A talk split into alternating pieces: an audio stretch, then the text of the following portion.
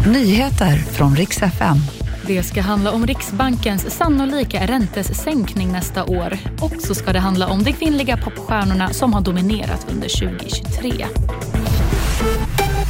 Ska börja med att det finns en stor sannolikhet på 80 procent att Riksbankens första räntesänkning redan kommer nästa år i mars. Det här enligt ett marknadsbrev från storbanken SEB. Om prissättningen bland räntehandlarna ligger rätt kommer styrräntan som i nuläget ligger på 4 procent sänks till runt 2,5 procent om ett år.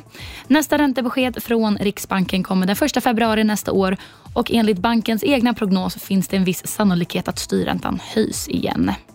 Vi går vidare med att ett företag som heter Easy Park som tillhandahåller bland annat parkeringsplatser via sin app med betalning nu har utsatts för en cyberattack. Det här skriver företaget på sin egna hemsida. Enligt Easy Park har vissa kunders uppgifter som namn, telefonnummer och adress läckts. Och enligt företaget ska alla berörda kunder ha meddelats.